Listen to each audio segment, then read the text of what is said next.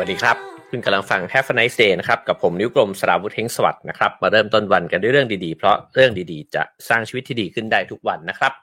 อรุณสวัสดิ์เข้าสู่เช้าวันจันทร์ที่ 3 กรกฎาคมนะครับตอนรับเข้าสู่ Have a nice day กันอีกครั้งหนึ่งนะครับ ก็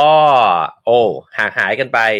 นานเลยทีเดียวนะครับ เมื่อกี้ผมเพิ่งเข้าไปเช็คนะฮะว่าวันสุดท้ายที่ทำไลฟ์เนี่ยคือวันไหนนะครับ ก็พบว่า ถ้าไม่ผิดนะฮะคือ 10 เมษายน ซึ่งนี่ก็ถ้านับอีกนิดนึงมันก็คือ 10 กรกฎาคมนะครับ ก็เกือบจะ 3 เดือนเลยทีเดียวนะฮะก็นานมากนะครับก็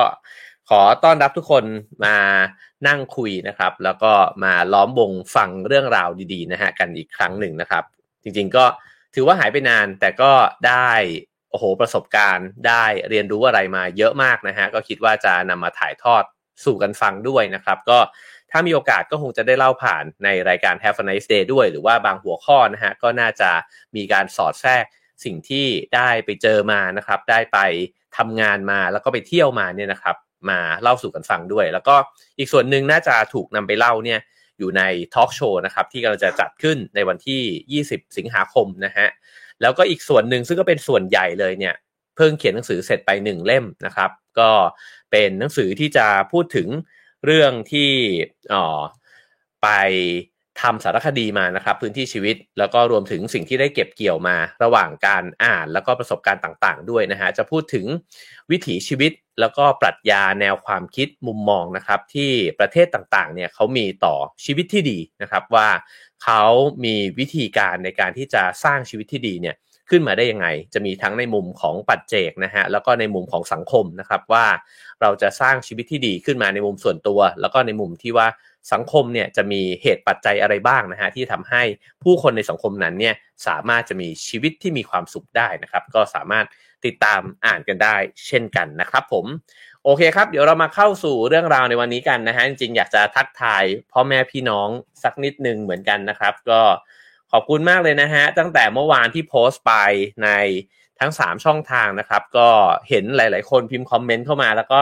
ดีใจนะครับ ชื่นใจเพราะว่าบอกว่าคิดถึงรายการนะครับ ดีใจที่จะกลับมาจัดนะฮะ ก็ทั้งทาง Facebook ทาง YouTube นะครับ แล้วก็ทาง Instagram ด้วยนะฮะ ขอบคุณทุกๆ ความคิดถึงที่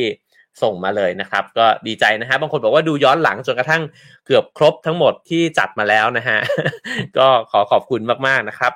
โอเค เดี๋ยวคนที่รอฟังเนื้อหานะฮะจะบอกว่าผมพูดเกินเยอะเกินไปนะครับ มาเข้าสู่เนื้อหาของวันนี้กันนะครับ วันนี้ก็ตั้งใจจะเปิดรายการเนี่ยด้วยเนื้อหาที่เออคิดว่าจะทำให้เป็นประโยชน์นะฮะแล้วก็น่าจะมีความสุขในการใช้ชีวิตนะครับ ผมหยิบเอาหนังสือเล่มนี้ขึ้นมานะฮะก็คือ The Upside of Stress นะครับหรือว่าภาษาไทยนี่เขาตั้งชื่อว่าความเครียดที่คุณอยากรู้จักนะฮะที่สนใจหนังสือเล่มนี้เนี่ยจริงๆก่อนหน้านี้เนี่ยก็ซื้อเวอร์ชันภาษาอังกฤษนะครับ แล้วก็พอเห็นแปลไทยก็รีบซื้อเลยนะฮะเพราะว่าอ่านเร็วกว่าเยอะนะครับ โดยสำนักพิมพ์วีเลนนะครับ ผู้เขียนเนี่ยเป็นคนหนึ่งที่เป็นคนที่เปลี่ยนมุมมองผมนะฮะเกี่ยวกับเรื่องความเครียด เพราะว่าเคยฟัง เขาเนี่ยพูดบนเวที TED Talk นะครับก็คือคุณเคลลี่แมกกอนิโกลนะครับซึ่งเป็นนักจิตวิทยาสุขภาพนะฮะแล้วก็เป็นอาจารย์ของมหาวิทยาลัยสแตนฟอร์ดด้วยนะครับแล้วก็เป็นที่ปรึกษาขององค์กรต่างๆนะฮะก็เธอเนี่ยเป็นคนที่ศึกษาเกี่ยวกับเรื่องความเครียดนะครับแล้วเดี๋ยวก็จะเล่าให้ฟังว่าตัวเธอเองเนี่ยเคยมีทัศนคติแบบไหนกับความเครียดแล้วก็เปลี่ยนไปยังไง แล้วไอ้การเปลี่ยนแปลงนั้นเนี่ยมันส่งผลยังไงนะฮะเกี่ยวกับชีวิต ของตัวเธอเอง แล้วก็งานวิจัยที่เธอได้ไปเรียนรู้ศึกษามาด้วยนะครับอตอนที่ผมฟัง TED Talk นะฮะของคุณเคลลี่แมกกอนิโกเนี่ยเท็นั้นเนี่ยชื่อว่า how to make stress your friend นะฮะก็สามารถลองคลิกเข้าไปฟังกันได้นะครับ เธอเนี่ยพูดถึงว่าจริงๆแล้วเนี่ยมุมมองที่เรามีต่อความเครียดนะครับ มันส่งผลต่อ ชีวิตของเราเนี่ยมากกว่าตัวความเครียดเองซะอีกนะฮะเดี๋ยวเราจะมาลองฟังในรายละเอียดกันว่า สิ่งไอ้เจ้าข้อความเนี้ยมันหมายความว่ายังไง เริ่มต้นแบบนี้ก่อนครับ ว่าเวลาที่เราพูดถึงความเครียดนะครับ ลองถามตัวเองดูง่าย ๆ ว่าเราเนี่ยมีความรู้สึกยังไงต่อความเครียดนะครับ ข้อแรกนะฮะเรารู้สึกว่าความเครียดเนี่ยเป็นสิ่งที่อันตราย แล้วก็ควรจะหลีกเลี่ยง ควรที่จะ บ่ายเบี่ยงอะบ่ายหน้าไปจากมันอะคือไม่ต้องไปสนใจมันไม่ต้องไปจัดการมันนะครับ หรือ2นะฮะเรารู้สึกว่าความเครียดเนี่ยเป็นสิ่งที่มีประโยชน์นะครับแล้วก็เราเนี่ยควรจะยอมรับแล้วก็ทำความเข้าใจมัน แล้วก็ใช้ประโยชน์จากมันนะฮะลองถามตัวเองง่าย ๆ ว่า เรามีทัศนคติที่รู้สึกว่าความเครียดเนี่ยมันดี หรือว่าความเครียดเนี่ยมันไม่ดีนะฮะตอบง่าย ๆ อันนี้ก่อนนะครับผมเชื่อว่า หลายท่านแล้วก็จริง ๆ คนส่วนใหญ่เนี่ยก็น่าจะตอบว่าความเครียดเป็นสิ่งที่ไม่ดี เราไม่ได้อยากจะมีมันอยู่ในชีวิตนะฮะผมก็เป็นคนหนึ่งที่เป็นแบบนั้นนะครับแต่หนังสือเล่มนี้เนี่ยเขาต้องการจะเปลี่ยนแปลงมุมมองที่เรามีต่อความเครียดเนี่ยไปนะครับเขาก็บอกว่าตัวเขาเองเนี่ยก็เป็นคนที่เรียนรู้แล้วก็สอนเรื่องเกี่ยวกับความเครียดนะครับ แล้วก็พยายามที่จะบอกกับผู้คนเนี่ยว่าความเครียดเนี่ยมันเพิ่มความเสี่ยงเนี่ยในชีวิตเนี่ยในหลาย ๆ ด้านเลยนะครับอนุญาตอ่า กล้องนิดนิดหนึ่งนะครับ โอเคครับ ซึ่งหมายความว่าเมื่อเรามีความเครียดเนี่ย มันก็เสี่ยงต่อการเป็นอะไรต่างๆ นานานะฮะที่จะรบกวนสุขภาพ เช่น เป็นไข้หวัดง่ายนะฮะอาจจะเป็นโรคหัวใจ เป็นโรคซึมเศร้านะครับ อาจจะมีอาการเสพติดสิ่งต่างๆนะครับ แล้วก็มันยังฆ่าเซลล์สมองทำลาย DNA นะครับแล้วก็ทำให้เราเนี่ยแก่เร็วขึ้นด้วย ก็จริงๆ สิ่งเหล่านี้เราก็ได้ยินมาตลอดนะครับ ว่าความเครียดเนี่ยมันไม่ดีนะฮะและความเครียดในระดับสูงเนี่ยก็จะเพิ่มความเสี่ยงในการเสียชีวิตของคนเราเนี่ยเพิ่มขึ้นถึง 43%ด้วยกันนะฮะส่วนออการทดลองที่เขาไปทำเนี่ยมันมันส่งผลยังไงนะฮะที่ทำให้เขาเนี่ยมีมุมมองที่แตกต่างไปนะฮะเขาบอกว่าคนที่ระบุว่าความเครียดของตัวเองเนี่ยสูงนะฮะแต่ ตัวเขาเองเนี่ยไม่ได้มองว่าความเครียดนั้นเนี่ยเป็นอันตรายเนี่ยกลับพบว่าไม่มีความเสี่ยงเนี่ยในการที่จะเสียชีวิตเนี่ยเพิ่มขึ้นเลยนะฮะแล้วก็จริงๆเนี่ยมีอัตราเสี่ยงที่จะเสียชีวิตเนี่ยน้อยที่สุดในบรรดากลุ่มตัวอย่างทั้งหมดด้วย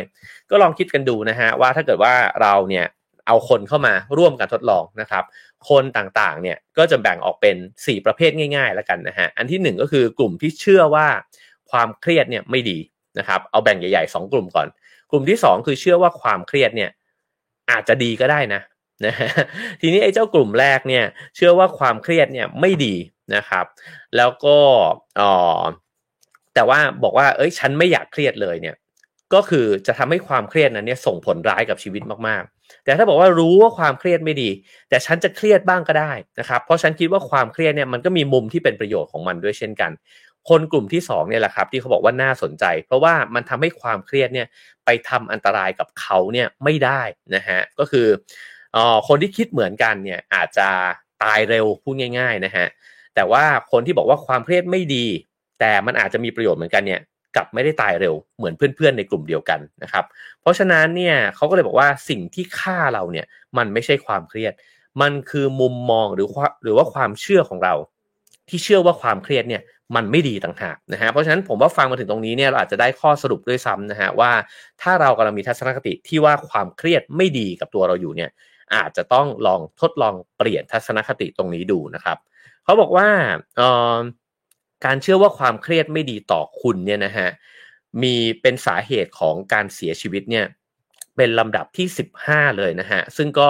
ฆ่าชีวิตผู้คนไปเนี่ยมากกว่ามะเร็งผิวหนัง มากกว่าการฆาตกรรมนะฮะแล้วก็มากกว่าเชื้อ HIV หรือว่าโรคเอสเนี่ยซะอีกอันนี้เป็นข้อมูลจากฝั่งอเมริกานะครับ แล้วก็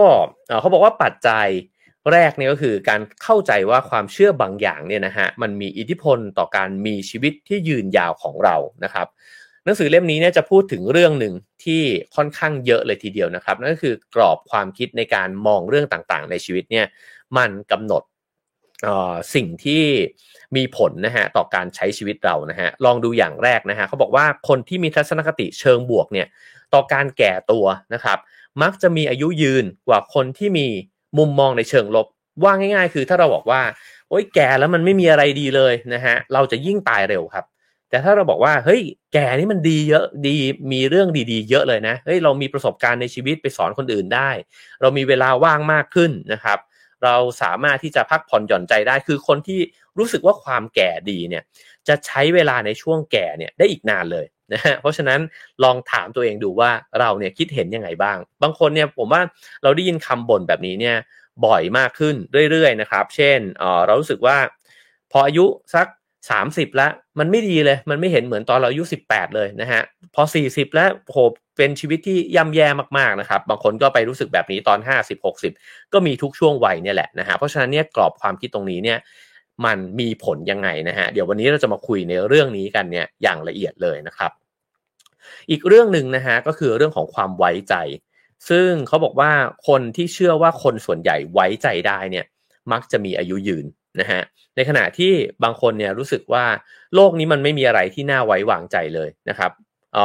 สิ่งเหล่านี้เนี่ยมันก็จะส่งผลต่อวิธีการใช้ชีวิตของเราเนี่ยด้วยเช่นกันนะครับ เพราะฉะนั้นเนี่ยในข้อสรุปสั้นๆตรงนี้นะฮะก็คือว่าความเชื่อบางอย่างเนี่ยมันสำคัญมากเลยต่อสุขภาพแล้วก็ชีวิตที่ยืนยาวนะฮะทีนี้มันมีเรื่องที่น่าสนใจครับว่าไอ้เจ้าคำเตือนบางอย่างเนี่ยที่เป็นไปด้วยความปรารถนาดีเนี่ยนะฮะมันไม่ได้ส่งผลดีแบบที่คิด เช่นเขาบอกว่าเราเนี่ยคิดว่าเราอยากรณรงค์ให้คนเนี่ยสูบบุหรี่น้อยลงนะฮะเราก็เลยเอาภาพบรรดาภาพน่ากลัวทั้งหลายเนี่ยนะฮะไปไว้บนซองบุหรี่นะครับแล้วก็คาดว่าคนเนี่ยเขาจะได้กลัวแล้วก็จะได้ไม่สูบบุหรี่นะฮะปรากฏว่า ไอ้เจ้าผลลัพธ์เนี่ยมันไม่เป็นแบบนั้นนะฮะ มันทำให้คนเนี่ยอยากสูบบุหรี่มากขึ้นทำไมมันถึงเป็นแบบนั้นนะฮะเขาบอกว่าเวลาที่คนติดบุหรี่นะครับ จริงๆแล้วเนี่ยเขาก็ต้องการหาสิ่งบางอย่างเนี่ยนะฮะมาทำให้เขาเนี่ยรู้สึกสบายใจนะครับ ก็คืออยากจะทำให้ตัวเองเนี่ยหนึ่งนะครับผม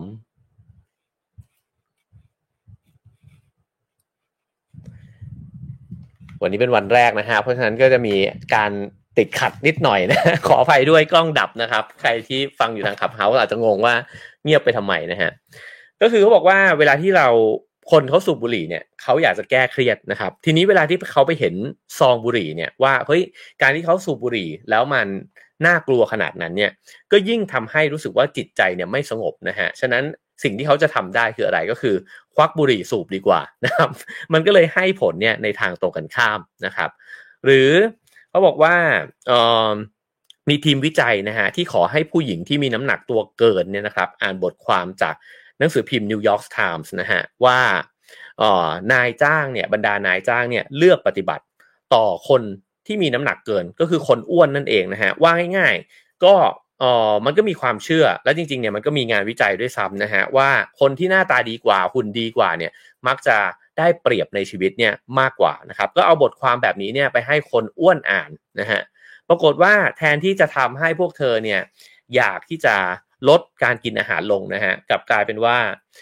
ทำให้คนเหล่านี้เนี่ยกินอาหารจังฟู้ดเนี่ยมากขึ้นอีกเนี่ยถึง 2 เท่า ก็คือไหนๆมันก็เป็นแบบนั้นแล้วเนี่ยฉันก็ฉันก็ ไม่ต้องไปห่วงเลยละกันนะฮะฉันก็อ้วนให้เต็มที่ไปเลยละกันนะครับ เพราะฉะนั้นเนี่ยเออเขาบอกว่า เวลาที่เราพูดถึงความเครียดเนี่ย มันก็มีอะไรแบบนี้เนี่ยด้วยเหมือนกันนะฮะก็การที่เราจะเชื่อว่าสิ่งนั้นเนี่ยเป็นยังไงนะฮะมันก็จะส่งผลต่อพฤติกรรมของเรา ซึ่งตรงนี้เป็นคีย์เวิร์ดเลยนะครับว่ากรอบความคิดเนี่ยมันไม่ได้เปลี่ยนชีวิตเรา แต่กรอบความคิดมันไปเปลี่ยนพฤติกรรม นะครับแล้วไอ้พฤติกรรมนี้เนี่ยมันก็เลยมีผลต่อชีวิตเราเนี่ยอย่างมาก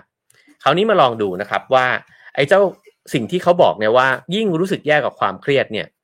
มันก็ยิ่งส่งผลแย่กับชีวิตเนี่ยมันจะส่งผลสืบเนื่องเนี่ยไปยังไงบ้างนะฮะ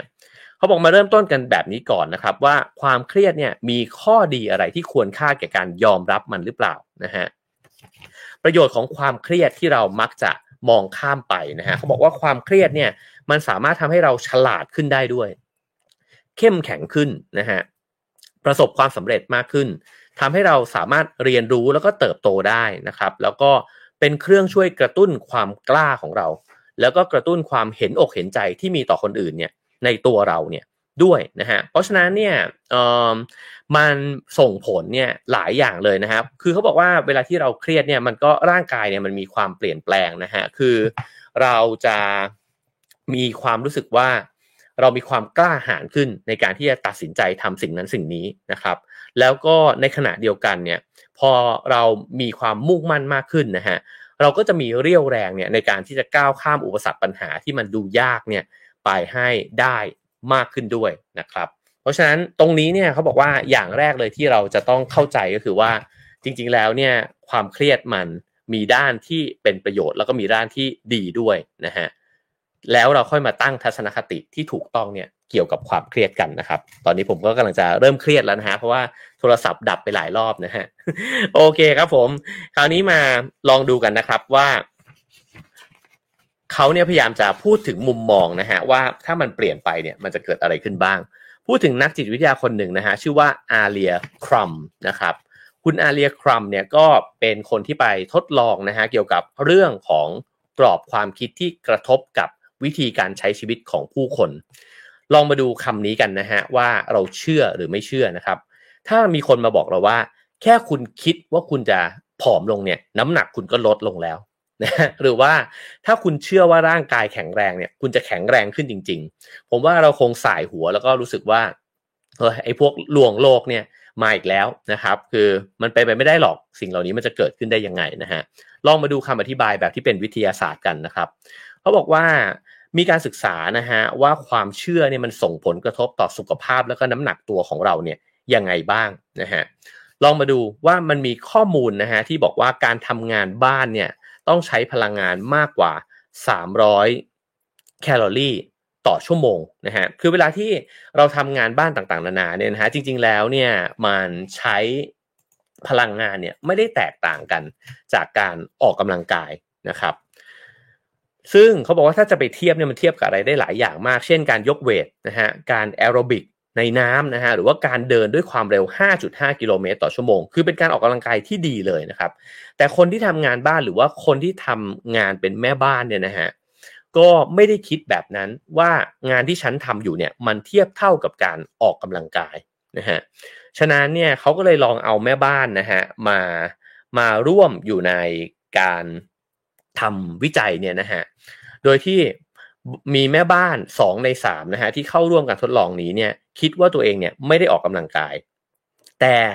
ในอีกหนึ่งในสามเนี่ยเขาไปบอกข้อมูลเนี้ยกับแม่บ้านทั้งหลายนะครับบอกว่าเฮ้ยเนี่ยงานที่คุณกำลังทำอยู่เนี่ยคุณเทียบเท่ากับการออกกำลังกายชั้นดีเลยนะฮะสิ่งที่เกิดขึ้นคืออะไรนะครับเขาบอกว่าคนที่ไม่ได้คิดว่าตัวเองหรือว่าไม่ได้ได้ข้อมูลเนี่ยนะฮะเกี่ยวกับเรื่องการออกกำลังกายเนี่ยร่างกายของพวกเธอเนี่ยก็ยังคงเป็นเหมือนเดิมนะครับ ในขณะที่คนที่รู้ข้อมูลเนี่ยร่างกายเนี่ยมีความเปลี่ยนแปลงไปก็คือความดันโลหิตนะฮะอัตราส่วนรอบเอวต่อรอบสะโพกก็คือความผอมลงเนี่ยแหละนะครับแล้วก็น้ำหนักตัวโดยเฉลี่ยเนี่ยของแม่บ้านกลุ่มคนที่ได้รับรู้นะฮะว่าตัวเองทำงานบ้านแล้วออกกำลังกายเนี่ยพูดง่ายๆก็คือสุขภาพดีขึ้นและผอมลงนั่นเองนะตรงนี้เนี่ยน่าสนใจมากเพราะทุกคนทำสิ่งเดียวกันเนี่ยแบบเดิม นะฮะแต่ผลลัพธ์ที่เกิดขึ้นกับร่างกายเนี่ยไม่เหมือนเดิมด้วยมุมมองที่เปลี่ยนไปต่ออสิ่งที่ตัวเองทำนะครับพูดง่ายๆคือว่าเวลาที่ความรู้ในเรื่องนั้นๆ มันเปลี่ยนเนี่ยปฏิกิริยาในร่างกายที่มันเกิดขึ้นเนี่ยมันเปลี่ยนแปลงไปด้วยนะครับเธอเอเขาก็บอกว่าพอคนรู้แบบนั้นนะฮะเขาก็รู้สึกว่าตัวเขาเองเนี่ยได้ผลดี จากการที่ทำงานเหล่านั้น แล้วก็ทำงานเหล่านั้นเนี่ยด้วยความเต็มใจมากขึ้นนะฮะการทดลองเนี่ยก็คือบอกว่าออ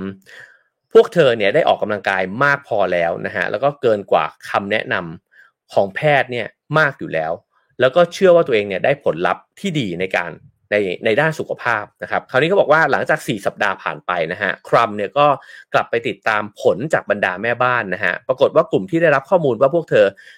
ทำงานเนี่ยเทียบได้กับการออกกำลังกายเนี่ยมีน้ำหนักตัวไขมันในร่างกายแล้วก็ความดันโลหิตเนี่ยลดลง แล้วที่สำคัญกว่านั้นคือ ชอบงานบ้านที่ตัวเองทำเนี่ยมากขึ้นด้วย สิ่งที่เปลี่ยนไปอย่างเดียวคือ มุมมองที่มีต่องานที่ตัวเองทำนะฮะเพราะว่าจริงๆแล้วเนี่ยทำงานเหมือนเดิมหมดเลยนะครับเขาบอกว่านี่ไม่ได้หมายความว่าถ้าเรากล่อมตัวเองให้เชื่อด้วยการนั่งดูโทรทัศน์นะฮะว่าจริงๆแล้วเนี่ยการนั่งดูซีรีส์ไปเรื่อยๆเนี่ย เท่ากับการเผาผลาญพลังงานเนี่ยจะทำให้เราผอมลงไม่ใช่แบบนั้นนะฮะคือมันไม่ใช่ว่าเรานั่งคิดนั่งจินตนาการว่าเอ้ยสิ่งที่ฉันทำอยู่เนี่ยมันจะทำให้ฉันสุขภาพดี แล้วสุขภาพมันจะเปลี่ยนไปไม่ใช่ มันต้องมีแฟกต์จริง ๆ อยู่นะฮะก็คือว่าเอ่อถ้าเราทำในสิ่งที่ทำให้สุขภาพดีอยู่แล้วเนี่ยแล้วเรามีมุมมองที่ถูกต้องเนี่ยตัวร่างกายเองเนี่ยก็จะเปลี่ยนแปลงไปด้วยเช่นกัน อันนี้ก็คือเขานำไปสู่บทสรุปที่บอกว่าพูดง่าย ๆ คือคิดยังไงก็ได้อย่างนั้น ถ้าเราไม่ได้คิดว่าสิ่งที่เราทำเนี่ยมันเป็นผลดี เราก็จะไม่ได้ผอมลงด้วยนะฮะอันนี้น่าสนใจมาก ถ้ายังไม่เชื่อลองดูการทดลองถัดไปนะฮะเขาเรียกว่าการทดลองมิลเชคนะครับซึ่งใช้วิธีการที่ให้ผู้เข้าร่วมการทดลองเนี่ยอดอาหารตอนกลางคืนนะครับก็คือหยุดกินเนี่ยตั้งแต่ตั้งแต่มื้อเย็นนะฮะเพราะฉะนั้นเนี่ยก็จะมาด้วยความหิวโหยนะครับแล้วก็มาเข้าร่วมการทดลองเนี่ยในตอน8โมงเช้านะฮะพอมาถึงแล้วเนี่ยแต่ละคนเนี่ย ก็จะได้ดื่มมิลเชคนะฮะที่แปะฉลากไว้ กลุ่มแรกจะได้ดื่มมิลเชคเนี่ยที่แปะฉลากไว้ว่า สูตรเข้มข้นเกินพิกัด ให้คุณปรนเปรอตัวเองด้วยคุณค่าที่คุณคู่ควร เพราะว่าคุณเนี่ยอดอาหารมาตลอดทั้งคืนนะฮะในเครื่องดื่มแก้วนี้ระบุเอาไว้นะครับว่าให้พลังงาน 620 แคลอรี่นะครับแล้วก็มีไขมันเนี่ย 30 กรัม แล้วก็อีกกลุ่มหนึ่งนะฮะที่ อดอาหารมาเหมือนกันนะครับ แต่ปรากฏว่าได้ดื่มมิลเชคที่ติดฉลากไว้ว่า สูตรเพื่อสุขภาพอร่อยโดยไม่รู้สึกผิดนะฮะให้พลังงานเพียงแค่ 140 กิโลแคลอรี่เท่านั้นเองนะฮะแล้วก็ไขมัน0กรัมด้วยนะครับก็แน่นอนว่าอ๋อทั้งสองกลุ่มเนี่ยรู้สึกว่าตัวเองเนี่ยดื่มมิลเชคอันนึงก็คือว่าโอ้โหซุปเปอร์ให้พลังงานเลย อีกอันนึงก็คือเหมือนสูตรที่แบบ slim นะฮะทำให้คุณเนี่ยไม่อ้วนนะครับ ซึ่ง แล้วเขาก็ไปวัดผลนะฮะเขาไปวัดระดับสิ่งที่เรียกว่า ghrelin ในเลือดนะฮะ ซึ่งอาจจะเรียกง่ายๆว่าฮอร์โมนความหิวนั่นเองนะครับ ตัว ghrelin เนี่ย ถ้าเกิดว่ามีตัวฮอร์โมนชนิดนี้ในเลือดต่ำนะฮะเขาบอกว่าคุณจะรู้สึกอิ่ม ถ้าเกิดว่ามันสูงก็แปลว่าคุณยังไม่อิ่ม แล้วก็ต้องมองหาอาหารถัดไปนะฮะผลปรากฏนะครับว่าไอ้เจ้ามิลเชคสูตรเพื่อสุขภาพเนี่ย ทำให้ ghrelin เนี่ยลดลงแค่เล็กน้อยเท่านั้น หมายความว่าตัวคนเนี่ยรู้ว่าตัวเองเนี่ยดื่มไปเพียงแค่ 140 แคลอรี่เนี่ยนะครับ ก็ยังรู้สึกว่าฉันยังหิวอยู่ ในขณะที่คนที่ซัดไป 620 แคลอรี่เนี่ยมีความรู้สึกว่าอ๋อตัวเองเนี่ยอิ่มแล้วนะครับซึ่งแน่นอนผมว่าคงจะพอจะเดากันได้ว่า ไอ้เจ้าการทดลองนี้เนี่ยให้ดื่มมิลเชคตัวเดียวกัน ซึ่งจริงๆเนี่ยให้พลังงาน 30อ่า380 แคลอรี่นะครับ ซึ่งแต่ความรู้สึกของผู้คนเนี่ยที่อ่านฉลากว่าอันนึงเนี่ยพลังงานเยอะอีกอันนึงเนี่ยพลังงานน้อยเนี่ยมันแตกต่างกันนะฮะแล้วก็ทำให้คนที่ดื่มในสูตรที่เข้มข้นเนี่ยเขาบอกว่าระดับเกลินของพวกเขาเนี่ยลดลงนะฮะมากกว่าตอนดื่มสูตร เพื่อสุขภาพเนี่ยถึง 3 เท่า หมายความว่าพอเรารู้ว่าไอ้เจ้ามิลเชคที่เราดื่มเข้าไปเนี่ยมันให้พลังงานเยอะเนี่ยเราอิ่มฮะพูดง่ายๆคือแบบนั้นนะครับ แล้วก็สิ่งเหล่านี้เนี่ยมันมีผลกระทบต่อการกินของเรา ก็คือว่าพอเรานึกว่าเรากินเข้าไปเยอะแล้วเนี่ยเราก็เลยกินน้อยลงนะฮะแล้วก็แน่นอนว่าถ้ามันส่งผลกระทบในระยะยาวก็คือว่าไอ้เจ้าคนกลุ่มที่นึกว่าตัวเองกินเข้าไปเยอะเนี่ยก็จะผอมลงด้วยเช่นกัน ตรงนี้น่าสนใจนะฮะนั่นแปลว่าออมุมมองทั้งทั้งที่เรากินสิ่งเดียวกันเข้าไปนะฮะแต่ว่ามุมมองที่เรามีเนี่ยต่อต่อสิ่งที่กินเข้าไปเนี่ยมันส่งผลต่อพฤติกรรม แล้วก็ความรู้สึกของเราเนี่ยจริง ๆ คราวนี้กลับมาเรื่องความเครียด ตัวผู้เขียนเองเนี่ยเขาลองไปเท่าเข้าการทดลองนะฮะซึ่งจะลองเปรียบเทียบดูว่าเวลาที่คุณรู้สึกเครียด แล้วมีทัศนคติที่ดีหรือไม่ดีต่อความเครียดเนี่ย มันส่งผลยังไงนะฮะการทดลองนี้เนี่ยถูกออกแบบมาให้เป็นเหมือนการสัมภาษณ์งานนะครับ แล้วก็เราเนี่ยต้องเข้าไปนั่งในที่สัมภาษณ์นะครับ แล้วก็จะมีผู้สัมภาษณ์เนี่ยคอยโยนคำถามที่เพิ่มความเครียดให้กับเรา ผู้สัมภาษณ์เนี่ยจะทำการวิจารณ์เราเนี่ยแทบทุกรายละเอียดเลย เช่น คุณแต่งตัวมาไม่ดีนะ วันนี้คุณหวีผมมาหรือเปล่านะฮะการที่คุณตอบคำถามแบบนี้แปลว่าคุณไม่ค่อยมั่นใจนะฮะหรือคุณมีความมั่นใจเกินไปนะก็ ทุกการตอบสนองกลับมาเนี่ย มันจะทำให้ผู้ที่ถูกสัมภาษณ์เนี่ยรู้สึกว่าเครียดจังเลยนะฮะซึ่งแน่นอนว่าเขาต้องการที่จะเน้นความเครียด แต่ที่นี้เนี่ยความแตกต่างก็คือเขาแบ่งออกเป็น 2 กลุ่มด้วยกันนะฮะกลุ่มหนึ่งเนี่ยก็จะได้ดูวิดีโอเกี่ยวกับความเครียดนะฮะที่บอกว่าความเครียดเนี่ยมันมีประโยชน์นะการที่คุณมีความเครียดเนี่ยมันจะทำให้คุณมี performance ที่ดีขึ้นนะฮะกลุ่มแรกได้ดูวิดีโอแบบนี้ กลุ่มที่2นะฮะได้ดูวิดีโอที่บอกว่าความเครียดเนี่ยมันส่งผลเสียมากเลย มันบั่นทอนสุขภาพคุณ แล้วมันก็อาจจะทำให้คุณเนี่ยทำงานแล้วก็มีประสิทธิภาพเนี่ยที่ด้อยลงไปด้วยนะฮะเพราะฉะนั้นเนี่ยเมื่อคุณเข้าไปเจอสถานการณ์การสัมภาษณ์งานเนี่ยที่มันเครียดพอๆกันแบบนี้นะฮะคนที่มีมุมมองจากการที่ได้ดูวิดีโอเนี่ยที่แตกต่างกันเนี่ยส่งผลยังไงนะครับ คราวนี้เขาก็ตรวจฮะด้วยการให้บ้วนน้ำลายคล้ายๆ เวลาที่เราตรวจโควิด แบบนี้นะครับ เพื่อที่จะไปส่องดูฮอร์โมนความเครียดนะครับ ปรากฏว่ามี ผมว่าความรู้ตรงนี้เนี่ยเป็นประโยชน์นะฮะคือว่ามีสารสองชนิดนะฮะที่หลั่งออกมาจากต่อมหมวกไตเนี่ยเมื่อพวกเราเนี่ยรู้สึกว่าเครียดนะครับ ตัวแรกนี่คือคอร์ติซอลนะฮะแล้วตัวที่2เนี่ยย่อว่า DHEA นะครับซึ่งชื่ออ่านยากมากนะฮะสองตัวนี้มันทำงานแตกต่างกันนะครับ คือคอร์ติซอลเนี่ยมีหน้าที่เปลี่ยนน้ำตาลกับไขมันเนี่ยให้เป็นพลังงาน ช่วยให้ร่างกายเนี่ยร่างกายแล้วก็สมองเนี่ยเอาพลังงานเนี้ยไปใช้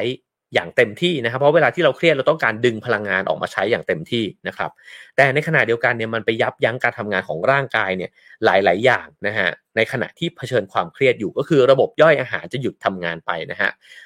การสืบพันธุ์แล้วก็การเติบโตต่างๆนานาเนี่ยจะถูกขัดจังหวะ เพราะว่ามันอยากจะรวบพลังงานเนี่ยไปสู้นะฮะกับสิ่งที่มันจำเป็นที่สุดก่อนในขณะที่ DHEA เนี่ยมีหน้าที่ทำให้สมองเนี่ยเติบโตนะครับ มันทำงานคล้ายๆ กับฮอร์โมนเทสโทสเตอโรนเนี่ยที่ช่วยให้ร่างกายเนี่ยแข็งแรงขึ้นเมื่อออกกำลังกาย เพราะฉะนั้นเนี่ย DHEA เนี่ยจะช่วยให้สมองเนี่ยมันเหมือนกับว่าแข็งแรงมากขึ้นเมื่อต้องเจอสิ่งที่ท้าทายนะฮะแล้วก็ยังต่อต้านผลกระทบบางอย่างที่เกิดจากคอร์ติซอลด้วย หมายความว่า มันมีตัวดีกับตัว คือจริงๆจะเรียกว่าตัวดีกับตัวไม่ดีก็ไม่ถูกเพราะว่ามันสำคัญทั้งคู่นะฮะ แต่ว่าเพื่อความเข้าใจง่ายนะครับ อาจจะขออนุญาตเรียกแบบนั้น แต่ว่าไม่ใช่ความเข้าใจที่ถูกนะครับเพราะมันไม่ไม่มีดีหรือแย่นะครับ ทั้ง 2 ตัวเนี่ยจำเป็นต่อการเผชิญความเครียดด้วยกันทั้งคู่ แต่ว่า DHEA เนี่ยมันส่งผลดีเนี่ยกับร่างกายเรามากกว่า คือมันช่วยให้บาดแผลเนี่ยหายเร็วขึ้นด้วยนะฮะแล้วก็ช่วยเสริมสร้างการทำงานของภูมิคุ้มกันเนี่ยด้วยนะครับ เพราะฉะนั้นเนี่ยถ้าคอร์ติซอลมันหลั่งออกมาเยอะเนี่ยมันก็อาจจะก่อเกิดผลร้ายกับเราได้ ในขณะที่ DHEA เนี่ยก็จะก่อเกิดผลดีนะฮะเขาบอกว่าอัตราส่วนของ DHEA กับคอร์ติซอลเนี่ยเมื่อเอามาทำสมการกันแล้วเนี่ยถูกเรียกว่าดัชนีการเติบโตของการตอบสนองต่อความเครียด นั่นหมายความว่าถ้าเกิดว่ามันมีดัชนีการเติบโตสูงเนี่ยเราเนี่ยก็จะมีสุขภาพที่ดีนะฮะมีความยืดหยุ่นทางจิตใจ มีความมุ่งมั่นเนี่ย มากขึ้นในการต่อกรกับความเครียดนั้นนะฮะหมายความว่าเอ่อถ้ามันมี DHEA หลั่งออกมามากกว่าคอร์ติซอลนะครับเราจะอยู่ในสภาวะที่ที่ดีต่อการรับมือกับความเครียด สิ่งนี้ส่งผลอะไรนะฮะเขาบอกว่าส่งผลให้คนคนนั้นเนี่ยมีความมุ่งมั่นมากขึ้น มีสมาธิมากขึ้น วอกแวกน้อยลงนะฮะมีทักษะในการแก้ปัญหาที่ดีกว่า แล้วก็มีเกรดเฉลี่ยเนี่ยที่สูงกว่า มีความยืดหยุ่นทางจิตใจเนี่ยที่ดีกว่านะครับ อ่านอ่าพอฟังมาถึงตรงนี้เนี่ยผมคิดว่าอาจจะพอเดาได้นะฮะก็คือคนที่ได้ดูวิดีโอนะฮะที่บอกว่าความเครียดเนี่ยมีประโยชน์นะฮะหลั่งฮอร์โมน DHEA เนี่ยออกมามากกว่า ในขณะที่คนที่ดูวิดีโอว่าความเครียดเนี่ยมันส่งผลร้ายเนี่ยก็จะหลั่งคอร์ติซอลเนี่ยออกมามากกว่า ตรงนี้เราจะเห็นแล้วนะฮะว่าเราควรจะทำยังไงกับชีวิตนะฮะก็คือว่าเราควรที่จะปรับทัศนคติตัวเองเกี่ยวกับความเครียดนะฮะผมว่าใครที่มีโอกาสได้ฟังอยู่ตอนนี้ หรือว่าได้เข้ามาฟังคลิปนี้นะฮะก็อย่างแรกเลยที่เป็นคำแนะนำจากหนังสือเล่มนี้คือว่า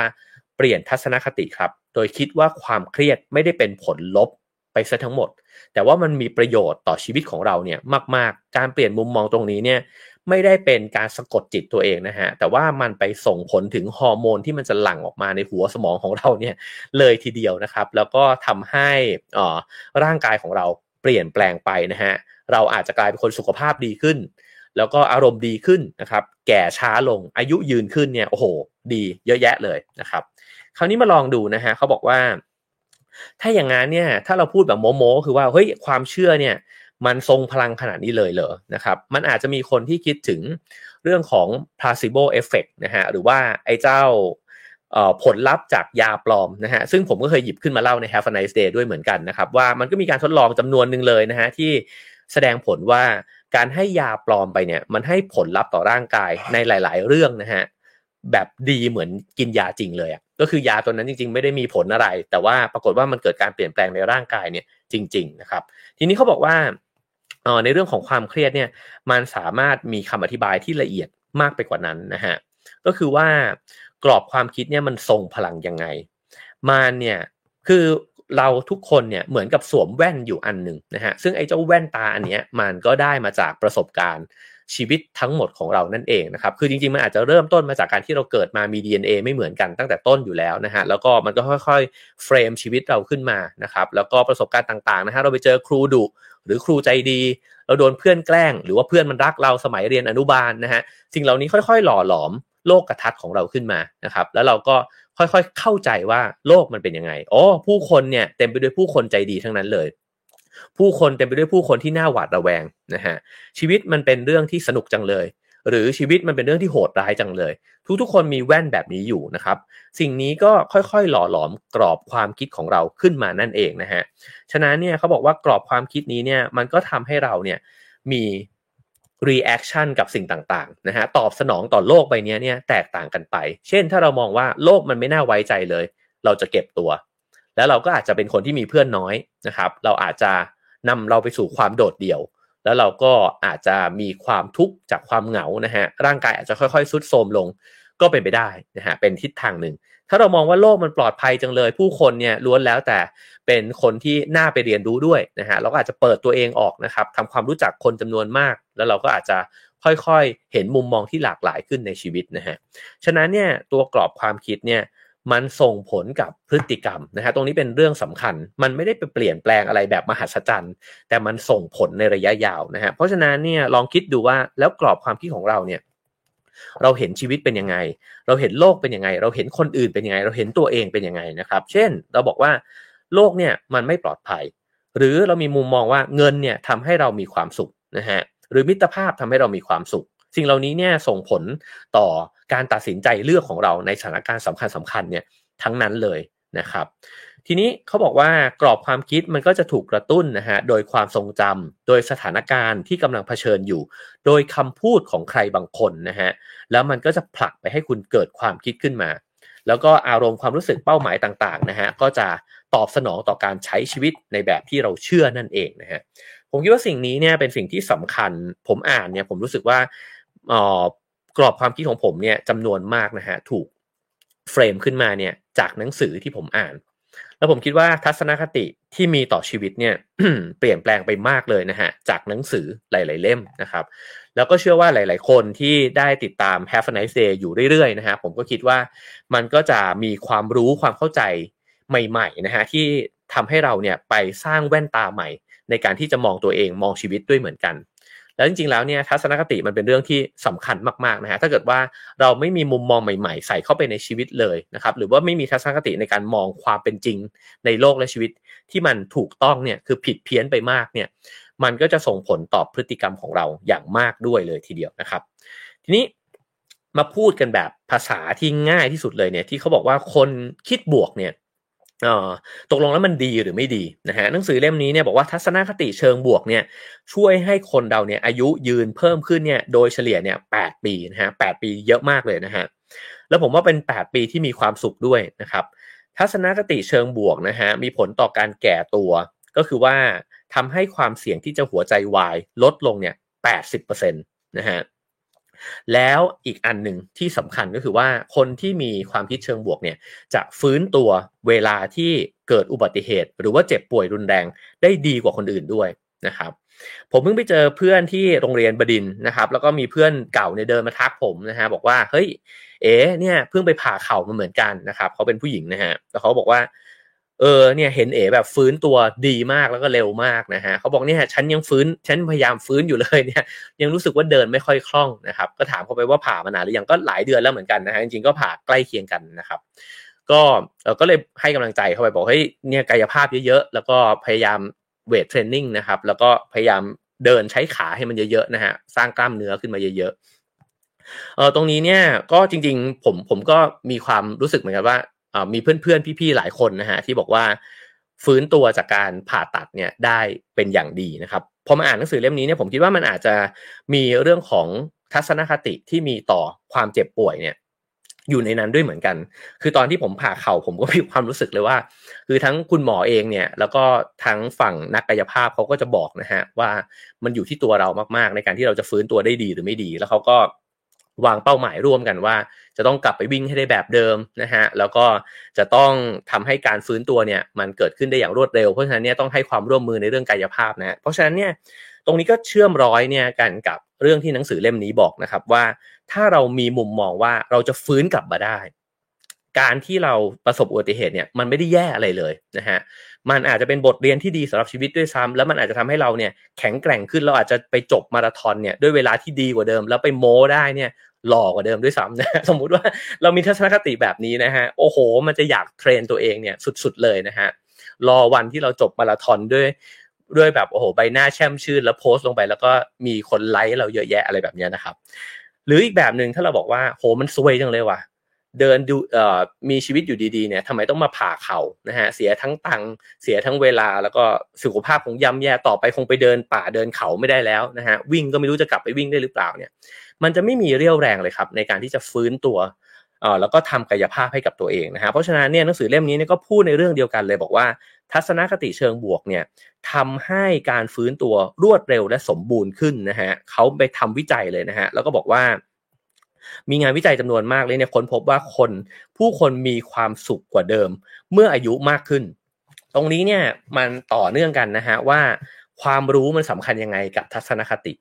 คือบางครั้งเนี่ยเราเราจะเปลี่ยนทัศนคติเนี่ยคนบางคนไม่ได้เปลี่ยนทัศนคติกันง่าย ๆ แต่ต้องการข้อมูลสถิตินะฮะมายืนยันช่วยมาบอกกับผมเนี่ยมันมีการทดลองจริงไหมนะฮะคุณช่วยพูดกับผมในภาษาที่เป็นวิทยาศาสตร์หน่อยไม่ใช่มาสะกดจิตผมด้วยการไร้เวทมนต์นะเพราะฉะนั้นเนี่ย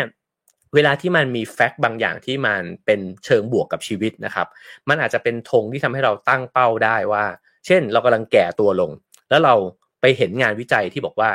คนแก่จำนวนมากเลยเนี่ยมีความสุขในชีวิตมากขึ้น เราจะมีทัศนคติที่เปลี่ยนไปฮะบอกว่าเฮ้ยถ้างั้นรอแก่เลยดีกว่าวะเพราะว่าแก่แล้วเดี๋ยวมันจะดีนะฮะแล้วพอแก่จริงๆปุ๊บเนี่ยเราจะมีความสุขกับความแก่เนี่ยได้ด้วยเหมือนกันนะครับคราวนี้บอกว่า คนที่มีทัศนคติเชิงลบนะฮะมองว่าการรักษาสุขภาพให้ดีดังเดิม หรือว่าดีกว่าเดิมเนี่ยเมื่ออายุมากขึ้นเนี่ยเป็นสิ่งที่พวกเขาควบคุมได้เพียงเล็กน้อย คือเห็นว่าตัวเองเนี่ยมีบทบาทมีอำนาจหน้าที่เนี่ยในการกำหนดชะตากรรมตัวเองเนี่ยน้อยนะฮะเพราะฉะนั้นเขาจึงทุ่มเทเวลาและพลังงานเนี่ยไปกับการสร้างเสริมสุขภาวะของตัวเองเนี่ยน้อยกว่าคนที่คิดว่าตัวเองเนี่ยสามารถทำให้ตัวเองแข็งแรงได้นะฮะ ฉะนั้นเนี่ยถามว่า คิดแล้วมันเปลี่ยนไหมมันไม่เปลี่ยนหรอกนะครับ แต่การคิดเนี่ยมันช่วยทำให้พฤติกรรมเปลี่ยน และพฤติกรรมที่เปลี่ยนไปทุกวัน เช่นออตอนนี้ผมก็มีความภาคภูมิใจมากที่พ่อผมเนี่ยออกไปเดินแทบทุกวันเลยนะครับ แล้วก็เขารู้สึกดีมากขึ้นเรื่อยๆ กับการออกไปเดินในหมู่บ้านนะฮะพ่อผมอายุ 80 แล้วนะครับ แล้วก็จะค่อยๆ เริ่มรู้สึกครับว่า เอ๊ะจริง ๆ แล้วเนี่ยเราแข็งแรงได้นี่หว่า ในช่วงอายุเท่านี้เขาก็จะมาโม้อยู่บ่อยๆ ว่าเขาไปงานเลี้ยงรุ่นเนี่ยโอ้โหป้ายังเดินคล่องอยู่ คนอื่นๆนี่เขาเดินกันไม่ค่อยคล่องแล้วนะ อะไรแบบนี้นะฮะ ฉะนั้นมันก็เป็นแรงผลักดันให้เขาเนี่ยออกไปเดินทุกวัน ไอการออกไปเดินทุกวันก็ค่อย ๆ เสริมสร้างให้เขาเนี่ยแข็งแรงขึ้นด้วยนะฮะ เพราะฉะนั้นมันทำงานด้วยกันเนี่ย ในลักษณะแบบนี้นะครับ ฉะนั้นผมว่าในหลาย ๆ เรื่องนะฮะวันนี้เราพูดกันถึงเรื่องความเครียด แต่ว่าในหลาย ๆ เรื่องเลยครับ ลองกลับไปสอดส่องตัวเองดูนะฮะว่าเรามีมุมมองกับมันเนี่ยในแง่ลบหรือเปล่า แล้วเรามีความคิดว่าเราทำอะไรมากไม่ได้หรอกนะฮะพอเราคิดว่าเราทำอะไรมากไม่ได้หรอก เราจะปล่อยมือฮะแล้วเราก็จะไม่ทำมัน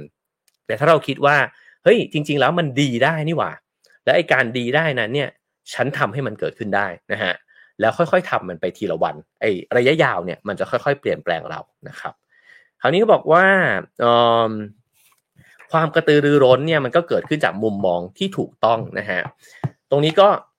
เอ่อ clarify กันชัดเจนเลยว่าไอการคิดบวกมันไม่ได้มีพลังวิเศษที่จะเปลี่ยนชีวิตคนนะครับ แต่วิธีคิดเนี่ยมันมีอิทธิพลต่อการเริ่มตั้งแต่ตั้งเป้าหมายแล้วนะฮะเออผมว่าเปรียบเทียบง่ายที่สุดก็คือคนที่เชื่อว่า ฉันเนี่ยวิ่งจบมาราธอนได้เนี่ยก็จะจบมาราธอน ส่วนคนที่เชื่อว่าคนที่ฉันฉันเนี่ยจบมาราธอนไม่ได้หรอกเนี่ยไม่ต้องห่วงฮะสิบโลก็ไม่อยากวิ่งแล้ว เพราะฉะนั้นเนี่ยเอ่อถ้ามันมีทัศนคติที่ถูกต้องเนี่ยเป้าหมายมันจะไปไกลนะครับ แล้วมันก็จะเป็นเป้าหมายที่เรารู้สึกว่ามันเป็นไปได้ด้วย มีผลต่อการตัดสินใจนะครับ ว่าฉันจะทำหรือฉันจะไม่ทำนะฮะ แล้วก็มีผลต่อวิธีการรับมือสถานการณ์ที่ท้าทายในชีวิตด้วยนะฮะเพราะว่าถ้าเราคิดว่าเฮ้ยจริง ๆ แล้ว มันเป็นไปได้นี่หว่า เวลาเจอโจทย์ยากนะครับ เราจะรู้สึกว่างั้นเราก็ทำมันต่อไป แต่ถ้าเกิดว่าเราบอกว่ามันเป็นไปไม่ได้หรอก เราก็เลิกง่าย ๆอยู่แล้วนะครับ ฉะนั้นกลับมาถึงเรื่องความเครียดนะฮะเขาบอกว่าข่าวดีก็คือว่าแม้ว่าคุณเนี่ยเป็นคนหนึ่งที่เชื่อว่าความเครียดเนี่ยมันอันตรายนะฮะแต่คุณก็ยังสามารถที่จะเปลี่ยน ไอ้เจ้าสิ่งเนี้ยได้นะครับ ลองดูนะฮะเขาบอกว่าคนที่เชื่อว่าความเครียดเป็นอันตรายเนี่ยคิดยังไงบ้าง คิดว่าความเครียดเนี่ยทำให้สมรรถภาพและประสิทธิภาพของฉันเนี่ยแย่ลงนะฮะมันบั่นทอนสุขภาพและกำลังวังชาของฉัน มันขัดขวางการเรียนรู้และการเติบโตของฉัน มันส่งผลในเชิงลบนะฮะและเป็นสิ่งที่ควรหลีกเลี่ยงนะครับคราวนี้มาลองดูว่าถ้าเราจะเปลี่ยนให้ความเครียดเป็นสิ่งที่มีประโยชน์นะฮะทัศนคติที่ว่านี้เนี่ยคิดยังไง คิดว่าความเครียดเนี่ยช่วยเสริมช่วยเสริมสร้างสมรรถภาพและประสิทธิภาพของฉัน คิดว่าความเครียดเนี่ยทำให้สุขภาพและพลังของฉันเนี่ยดีขึ้นด้วยนะฮะคิดว่าความเครียดเนี่ยเอื้อให้ฉันได้เรียนรู้แล้วก็เติบโต ความเครียดเนี่ยส่งผลกระทบในเชิงบวก และเป็นสิ่งที่ควรจะหยิบฉวยมาใช้ให้เกิดประโยชน์ด้วยซ้ำนะฮะมันไม่ได้คิดลอยๆนะครับ เพราะนี่เป็นข้อมูลในทางวิทยาศาสตร์นะครับ ว่าความเครียดมันส่งผลในเชิงบวก ในแบบที่ผมอ่านให้ฟังเนี่ย จริง ๆ ด้วยนะครับฉะนั้นเนี่ยถ้าเรามองเห็นว่าความเครียดนะฮะมันเป็นเรื่องที่ส่งผลในเชิงบวกเนี่ยเราจะทำอะไรให้เกิดขึ้นกับกรอบความคิดของเราบ้างนะฮะเขาก็บอกว่าพฤติกรรมที่จะเกิดขึ้นนะฮะเวลาที่เรามองความเครียดในเชิงลบนะฮะเราจะพยายามเบี่ยงเบนความสนใจจากมันครับคือเวลาที่เราเครียดเราจะทิ้งมัน ไม่พยายามที่จะไปไปตามหาครับว่าตกลง ทำไมช่วงนี้เครียดจังวะนะฮะพยายามที่จะกำจัดความรู้สึกเครียด แทนที่จะไปแก้ไขที่ต้นเหตุที่แท้จริงนะฮะพอเครียดปุ๊บดูหนังดีกว่าวะเครียดปุ๊บกินเหล้าดีกว่า เครียดปุ๊บไปเต้นซะหน่อยนะฮะนี่เป็นวิธีการที่เราจัดการกับความเครียดถ้าเรารู้สึกว่าความเครียดมันไม่ดีนะฮะเราจะพึ่งพาสิ่งมึนเมาสารเสพติดแต่ละชนิดนะฮะเพื่อที่จะหนีไปจากมันนะครับแล้วก็เลิกที่จะทุ่มเทพลังงานเนี่ยไปจัดการแก้ปัญหามันอะคราวนี้ถ้าเรามี ทัศนคติเชิงบวกนะฮะ เราจะแก้ปัญหาด้วยวิธีแบบเชิงรุกก็คือหนึ่งคือยอมรับก่อนเลยฮะว่าเออ กูเครียด ก็คือฉันเครียดอยู่แล้วทำไมล่ะ ก็ฉันเครียดก็เครียดได้นี่หว่าชีวิตมันก็ต้องเครียดบ้างในบางช่วงนะครับ แล้วพอเราไม่หนีฮะ เราก็จะเผชิญหน้ากับมันว่า เอ๊ะแล้วตกลง ความเครียดเนี้ยมันเกิดขึ้นจากปัญหาแบบไหนกันแน่ ปัญหาในตัวเราปัญหาในที่ทำงานปัญหาความสัมพันธ์นะฮะก็ไปหาต้นต่อ แล้วเราจะค่อยๆ เปิดรับความช่วยเหลือคำแนะนำจากคนอื่น ตรงนี้มีผลมากนะฮะเพราะว่าเวลาที่เราบอกว่าเครียดเราหนีเนี่ยเราจะโดดเดี่ยว แต่ถ้าเครียดเราเปิดกว้างเนี่ยเราจะได้รับความช่วยเหลือนะฮะได้มีความสัมพันธ์ที่ดีขึ้นด้วยนะครับ แล้วก็เออเราจะไม่กำจัดมันทิ้งไปนะฮะไม่หนีมันไปด้วยการใช้วิธีอื่น แล้วก็พยายามด้วยครับที่จะเรียนรู้แล้วก็เติบโตขึ้นเนี่ยจากการที่เรามีความเครียดหรือว่า เผชิญหน้ากับสิ่งที่มันท้าทายเราอยู่นะฮะสิ่งนี้มีผลยังไงนะฮะเขาบอกว่าทัศนคติที่ถูกต้องเนี่ยมันจะเริ่มต้นจากการที่คุณเริ่มมั่นใจในความสามารถของตัวเองก่อนเลย ว่าเครียดก็ไม่เป็นไร เราแฮนเดิลมันได้ ฉันจะเป็นคนจัดการกับมันเนี่ยแหละนะฮะด้วยตัวเองนะครับสองก็คือว่าเราจะค่อยๆสร้างเสริมเครือข่ายของความสัมพันธ์เนี่ยที่แข็งแกร่งมากขึ้น หมายความว่าถ้าเรามีปัญหาที่ทำงาน แล้วเราสึกว่าความเครียดมันไม่ดีเลย ฉันรับมือมันไม่ได้หรอก เราก็จะแค่ชวนเพื่อนไปกินเหล้ากันใช่ไหมฮะแต่ถ้าเราบอกว่าฉันจะแก้ปัญหามันวะเราจะค่อยๆหันไปถามเพื่อนร่วมงานครับว่าเฮ้ยเราทำยังไงกับเรื่องนี้ได้บ้างนะไอ้เจ้าปัญหาเนี้ยที่เผชิญอยู่ หรืออาจจะเดินเข้าไปหาหัวหน้าเลยก็ได้นะฮะว่าเฮ้ยผมเครียดว่ะช่วงนี้ แล้วก็ผมเจอปัญหาเนี้ยติดอยู่ไม่รู้ว่าพี่จะช่วยอะไรผมได้บ้าง นะครับผมว่าสิ่งเหล่านี้เนี่ยมันทำให้พฤติกรรมเนี่ยมันเปลี่ยนแปลงไปเลย เพราะเราคิดว่ามันไม่แปลกนี่หว่าที่จะเครียดแล้วก็เราจะเติบโตขึ้นจากปัญหาที่มันท้าทายครั้งนี้ด้วยนะฮะในนี้มีตัวอย่างนะฮะที่พูดถึงวิธีการในการที่จะเปลี่ยนแปลงกรอบความคิดที่ถูกนำไปใช้เนี่ยในบริษัท อย่างแท้จริงเลยนะฮะในช่วงวิกฤตเศรษฐกิจนะครับในปี 2008 ที่มันเกิดขึ้นเนี่ยซึ่งก็แน่นอนว่าเป็นวิกฤตเศรษฐกิจที่รุนแรงมากนะฮะเขาบอกตอนนั้นเนี่ยวานิชธนากรเนี่ยจำนวน 100%ในธนาคารนะฮะแล้วก็ในบริษัทการเงินทั้งหลายเนี่ยมีอาการ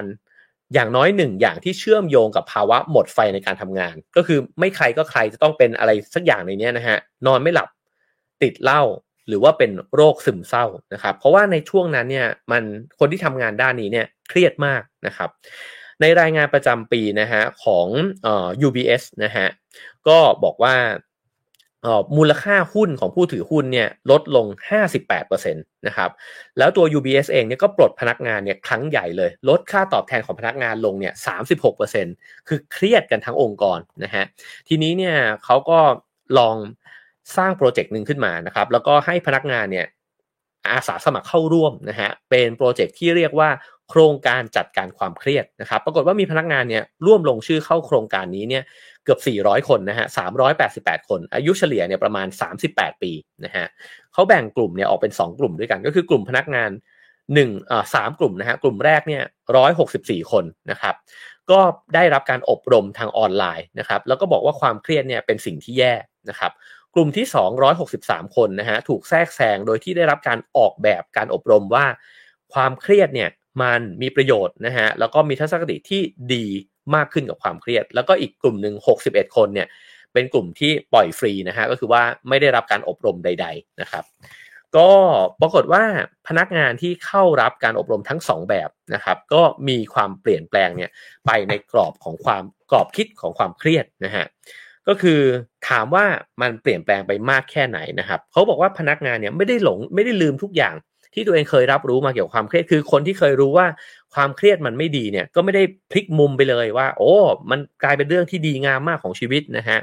ไม่ได้รู้สึกแบบนั้น แต่เขายอมรับความเครียดมากขึ้นฮะและทำให้ทัศนคติของเขาเนี่ยมันสมดุลมากขึ้นนะครับ สิ่งนี้เนี่ยอ๋อมีความ สำคัญนะฮะในการเปลี่ยนแปลงมากเลยนะฮะทำให้เขามีความรู้สึกกังวลน้อยลงกับสภาวะที่กำลังเผชิญอยู่ มีความหดหู่น้อยลงนะฮะอาการปวดหลังและการนอนไม่หลับเนี่ยก็ลดลงด้วยนะครับ เพราะฉะนั้นเนี่ยเขาบอกว่าสิ่งหนึ่งที่ได้จากการทดลองนี้เนี่ยคือเขาไม่ได้ใช้เวลาเนี่ยเยอะมากมายอะไรนะฮะในการที่ไปเทรนพนักงานนะครับ แต่ปรากฏว่าเวลาเพียงเล็กน้อยเนี่ยสามารถที่จะค่อยๆนำไปสู่การเปลี่ยนแปลงนะฮะที่ยั่งยืน เกี่ยวกับความคิดและการรับมือเกี่ยวกับเรื่องความเครียด ผมว่าจริงๆองค์กรต่างๆเนี่ยน่าคิดมากนะฮะว่าจะทำยังไงที่ค่อยๆปรับวิธีคิดนะฮะเพราะว่าจริงๆผมมีโอกาสได้ไปบรรยายในหลาย ๆ องค์กรด้วยเหมือนกัน แล้วก็บรีฟอันนึงเลยที่ได้ยินนะฮะจากฝ่ายบุคคลเนี่ยก็คือว่า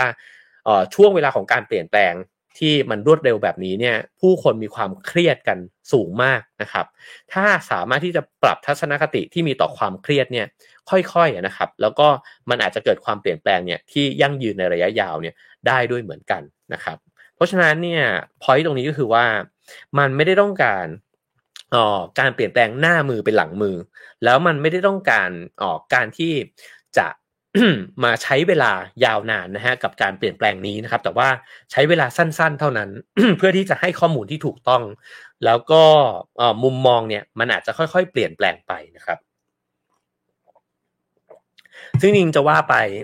การที่ฟัง Have a nice day วันนี้เนี่ยประมาณใช้เวลาประมาณเฉียดเฉียดชั่วโมงหนึ่งนะฮะ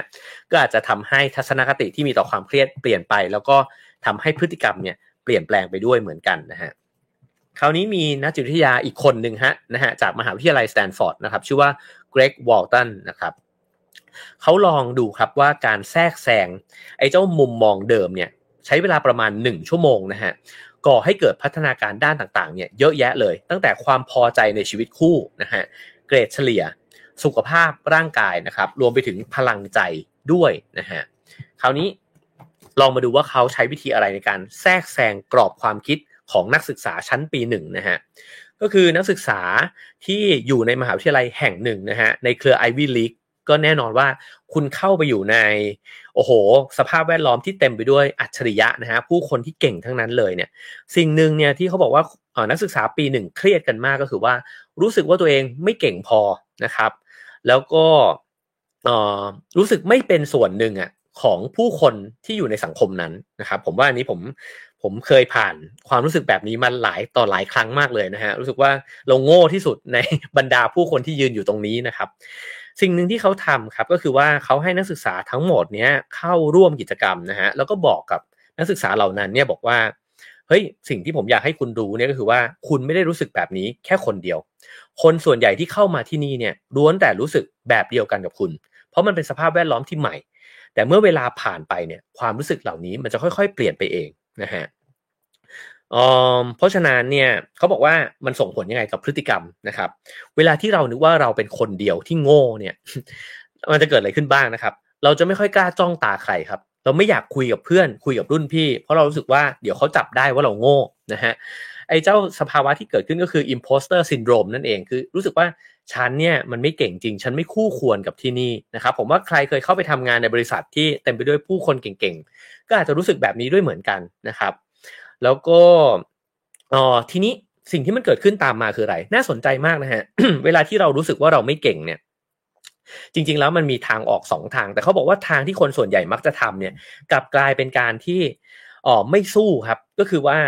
เออว่ะเราไม่เก่งจริงว่ะงั้นเราก็โหเขาเก่งๆทั้งนั้นเลย แล้วเขายังขยันกันอีกงั้น ฉันไม่ขยันละกันนะครับ แล้วก็เมินเฉยต่อความคิดเห็นของคนอื่นนะครับ ไม่บ่มเพาะความสัมพันธ์ แล้วก็ทำให้สิ่งเหล่านี้ฮะพฤติกรรมทั้งหมดนี้ยิ่งทำให้เสี่ยงต่อความล้มเหลวในสถานที่นั้นๆ มากขึ้นอีกเพราะว่าเราแยกตัวออกมาจากสังคมใช่ไหมครับ เราจะไม่ได้ความรู้เนี่ยที่เพื่อนๆ เขาพูดคุยกันนะฮะเราจะไม่รู้ว่าเขาอ่านหนังสืออะไรกันอยู่นะครับ หรือว่าในที่ทำงานเนี่ยถ้าเราตัดตัวเองออกมาจากคนที่เราคิดว่าเขาเก่งทั้งหลายเนี่ย เราก็จะกลายเป็นคนที่ไม่มีเพื่อนนะครับ แล้วเราก็จะมีประสิทธิภาพเนี่ยด้อยลงไปเรื่อยๆนะฮะเพราะฉะนั้นเนี่ยทัศนคติที่เราคิดว่าเราไม่เหมาะกับสังคมนั้น จะยิ่งทำให้เราไม่เหมาะกับสังคมนั้นเนี่ยมากขึ้นอีกยิ่งคิดว่าตัวเองไม่เก่ง ก็ยิ่งกลายเป็นคน ไม่เก่งไปจริง ๆ มันเป็นแบบนั้นนะครับ ทีนี้เขาก็ให้นักศึกษาเนี่ยนะฮะอ่านนะครับ โดยที่บอกว่ามันมีข้อความของนักศึกษารุ่นพี่เนี่ยที่เรียนมา 4 ปีแล้วนะฮะอยู่ปี4เนี่ยบอกว่าตอนแรกที่ฉันเข้ามาเรียนที่เนี่ยเนี่ยฉันก็กังวลนะว่าฉันเนี่ยแตกต่างจากนักศึกษาคนอื่นๆ ไม่ค่อยแน่ใจว่าฉันเนี่ยเหมาะกับที่นี่หรือเปล่านะฮะพอผ่านปีแรกไปเนี่ยฉันก็เริ่มตระหนักว่าตอนแรกหลาย ๆ คนก็ไม่มั่นใจเหมือนฉันเหมือนกันนี่หว่านะครับพอมาคิดเรื่องนี้ดูก็ตลกดี รู้ทุกคนเนี่ยรู้สึกว่าตัวเองเนี่ยแตกต่างจากเพื่อนๆ ในปีที่1นนะฮะทั้งที่ความจริงแล้วเนี่ยทุกๆ คนล้วนแล้วแต่มีอะไรบางอย่างคล้ายๆกัน ทีนี้พอปีหนึ่งอ่านข้อความของปี4นะฮะเป็นแบบนี้แล้วเนี่ยสิ่งที่อาจารย์ทำคืออะไร เขาบอกว่าให้ลองเขียนนะฮะว่า reflection เนี่ยว่าพอคุณอ่านแล้วเนี่ยคุณคิดยังไง แล้วพอคุณใช้ชีวิตไปในปีหนึ่งสักครึ่งปี คุณเขียนมาส่งอีกทีหนึ่งนะฮะว่า คุณเห็นตัวเองแตกต่างไปจากเดิมยังไงนะครับเขาไปเน้นนะฮะกับนักศึกษาที่มีแนวโน้มว่าจะรู้สึกแย่กับตัวเองมากที่สุดก็คือเออเป็นคนอเมริกันที่มีเชื้อสายแอฟริกาเนี่ยนะครับ เพราะว่าอาจจะรู้สึกว่าเออแยกออกมาจากคนขาวทั้งหลายอะที่อยู่ในไอวี่ลีกทั้งหลายเนี่ยนะครับ แต่เขาบอกบอกว่ามันน่าทึ่งมากที่การแทรกแซงเพียงครั้งเดียวเนี่ยช่วยยกระดับผลการเรียนสุขภาพนะครับ แล้วก็ความสุขของพวกเขาเนี่ยใน 3 ปีต่อมาเนี่ยอย่างมากเลย เมื่อเทียบกับกลุ่มที่ไม่ถูกแทรกแซงทางความคิดนะฮะฉะนั้นนะฮะในข้อสรุปเนี่ยเขาก็บอกว่าประการแรกเนี่ยก็คือมันทำให้วิธีการรับมือกับปัญหาด้านการเรียนและสังคมของนักศึกษาเนี่ยเปลี่ยนแปลงไป เขามีแนวโน้มในการที่จะมองว่าปัญหาที่เกิดขึ้นเนี่ยเป็นเพียงแค่เรื่องชั่วคราว นะครับ อย่างที่ 2 ก็คือส่งผลต่อแวดวงของสังคมของนักศึกษานะครับ ก็คือว่าออพอนักศึกษาทั้งหลายเนี่ยรู้ว่าจริง ๆ แล้วทุกคนก็คิดคล้าย ๆ กัน ก็เลยมีแนวโน้มที่จะใกล้ชิดสนิทสนมกันมากขึ้น ช่วยเหลือเกื้อกูลกันมากกว่าเดิมนะครับ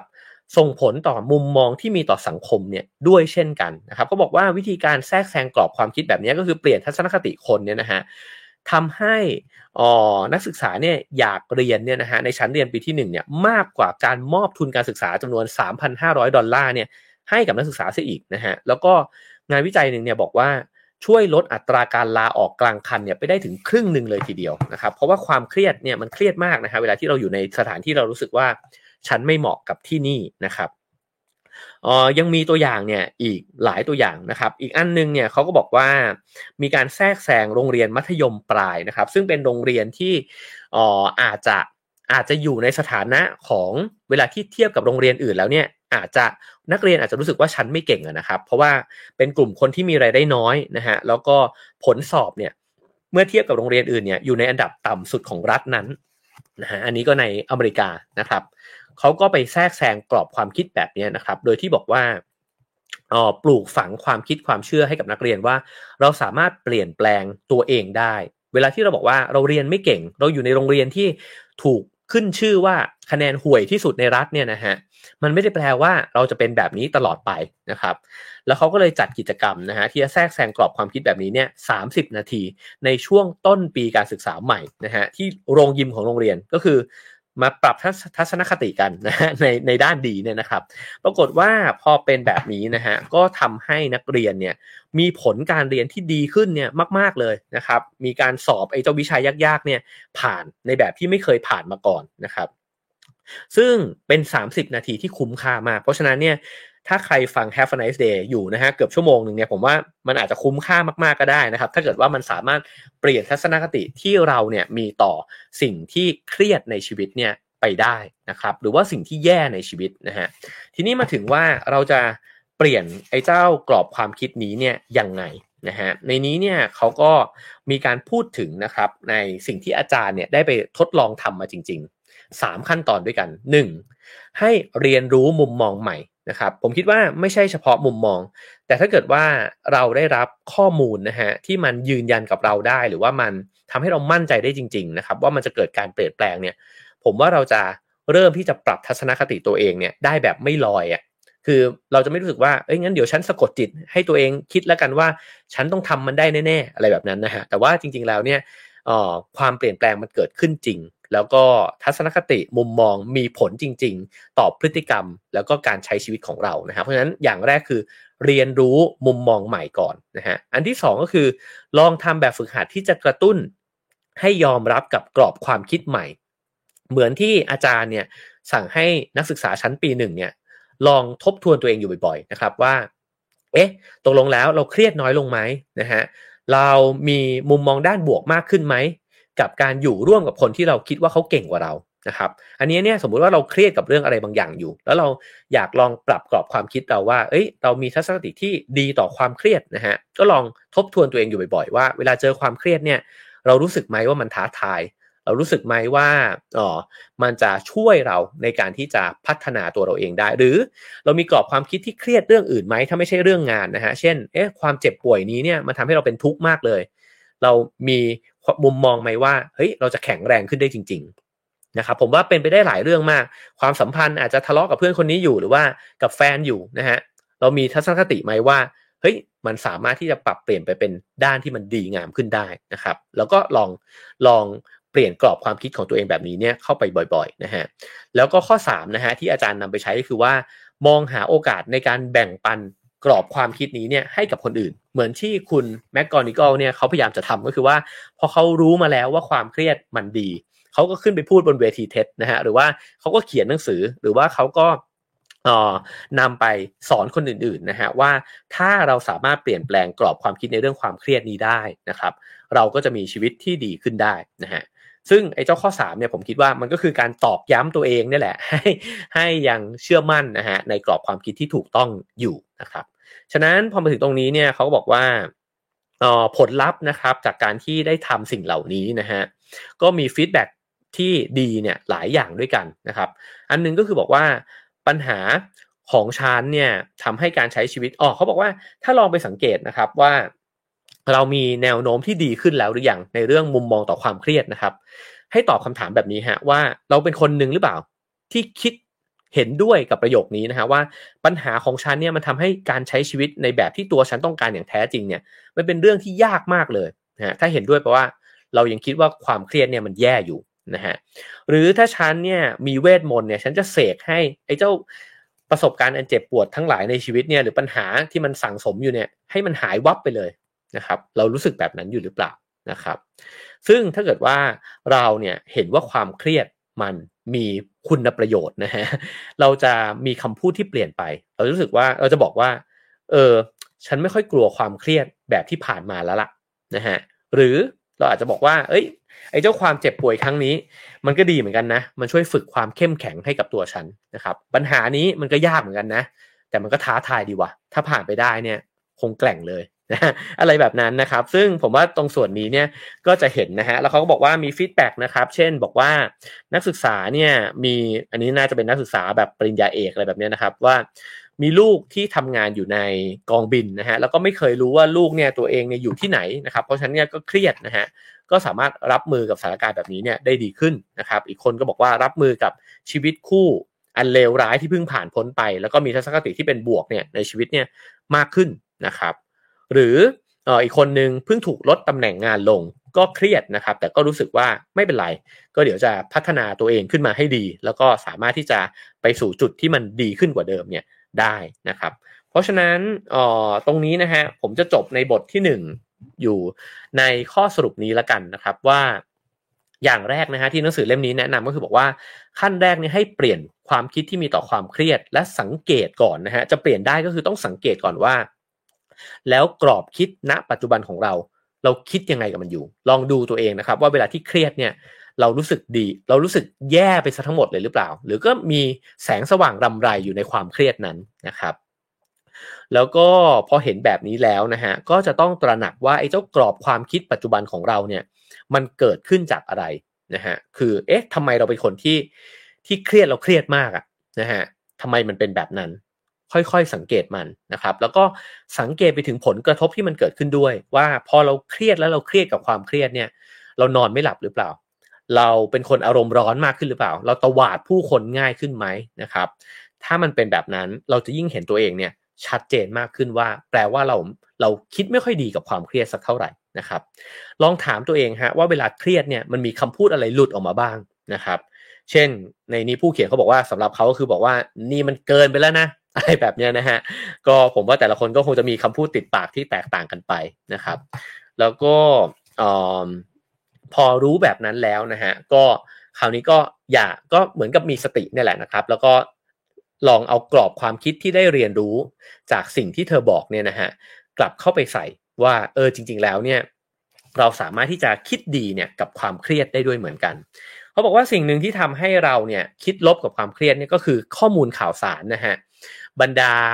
บทความทั้งหลายนะครับ ไม่ว่าจะเป็นทางสาธารณสุขสุขภาพนะครับ ทางวิทยาศาสตร์ต่างๆนานาก็จะอ้างอิงเนี่ยที่บอกว่ายิ่งเครียดคุณก็ยิ่งมีชีวิตที่มันย่ำแย่นะฮะไม่ว่าจะสุขภาพความสัมพันธ์ต่างๆนานาทำให้เรากลัวความเครียดครับเพราะฉะนั้นเนี่ยหนังสือเล่มนี้พยายามที่จะพลิกมุมนะฮะแล้วก็บอกว่าไม่จริงนะฮะกรอบที่เราคิดว่าความเครียดเนี่ยมันมีประโยชน์เนี่ยมันจะช่วยเปลี่ยนพฤติกรรมของเรา ในขณะเดียวกันเขาก็เตือนด้วยครับว่ามันไม่ใช่การหลอกตัวเองว่าเครียดแล้วมันดีดีไปซะทั้งหมดนะฮะความเครียดมีด้านร้ายของมันอยู่จริงฮะเพราะฉะนั้นตรงนี้ไม่ต้องไปโยนมันทิ้ง แล้วก็ทดมันไว้ในใจด้วยว่า มันก็ทำให้เรามีสุขภาพที่ย่ำแย่ลงจริงๆนะฮะแต่อย่างอย่างที่งานวิจัยบอกนะครับว่าถ้าเราไม่ได้คิดว่ามันแย่เนี่ย อายุเราไม่ได้สั้นลง คนที่เครียดแล้วอายุสั้นลง คือคนที่เครียดแล้วรู้สึกแย่กับเวลาที่ตัวเองเครียดนะครับ เพราะฉะนั้น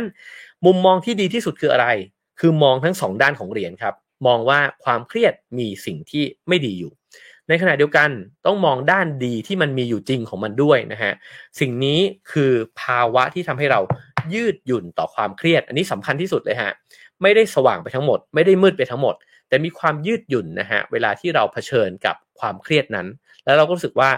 มันเจอได้นี่หว่า เราเครียดได้นี่หว่า แล้วเราก็รับมือกับมันได้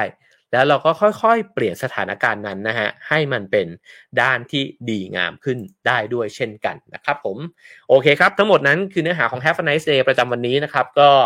เป็นเนื้อหาที่หยิบมาต้อนรับการกลับมานะของรายการ แล้วก็ขอบคุณทุกคนเลยนะฮะที่เข้ามาดูเข้ามาฟังกันเยอะเลยนะครับโอ้โหถือว่าเป็นวันแรกที่มีคนดูเยอะมากนะครับ ชอบก็ฝากกดแชร์กันนะครับ แล้วก็สามารถสนับสนุนรายการของเราได้เช่นเคยนะครับ ตามเบอร์บัญชี แล้วก็ QR code ที่ปรากฏอยู่บนหน้าจอนะครับ ผมก็จะตอกย้ำการจองบัตรทอล์กโชว์นะฮะที่จะเกิดขึ้นในวันเสาร์นี้8โมงเช้านะครับในทุกๆวันที่ทำรายการนะครับ ก็ ใครที่อยากจะไปฟังนะฮะทอล์กโชว์ดอกไม้ในพายุหมุนนะฮะก็สามารถตื่นขึ้นมานะครับ แล้วก็มากดบัตรกันได้ตั้งแต่เช้าตรู่นะครับผมว่างๆจะเล่าให้ฟังนะฮะว่าจะพูดถึงเนื้อหาอะไรนะครับ ผมว่าถ้าเล่ากันง่ายๆคร่าวๆก็คือว่าผมคิดว่าผมจะรวบรวมความรู้นะฮะแล้วก็ประสบการณ์เนี่ยที่ซึมซับมานะครับ จากช่วงเวลาไม่ได้ทอล์กโชว์มาก็ 7 ปีแล้วนะครับ แต่ว่าผมว่า หลาย ๆ อย่างที่ได้เจอนะครับ ผู้คนที่ได้ไปคุยด้วยนะครับ แล้วก็หนังสือที่ได้อ่าน รวมถึงสารคดีที่ได้เดินทางไปทำนะครับ การเดินทางทั้งหลายที่ได้ไปเจอมานะฮะสามารถที่จะนำมาตกผลึกเนี่ยแล้วก็เล่าในมุมมอง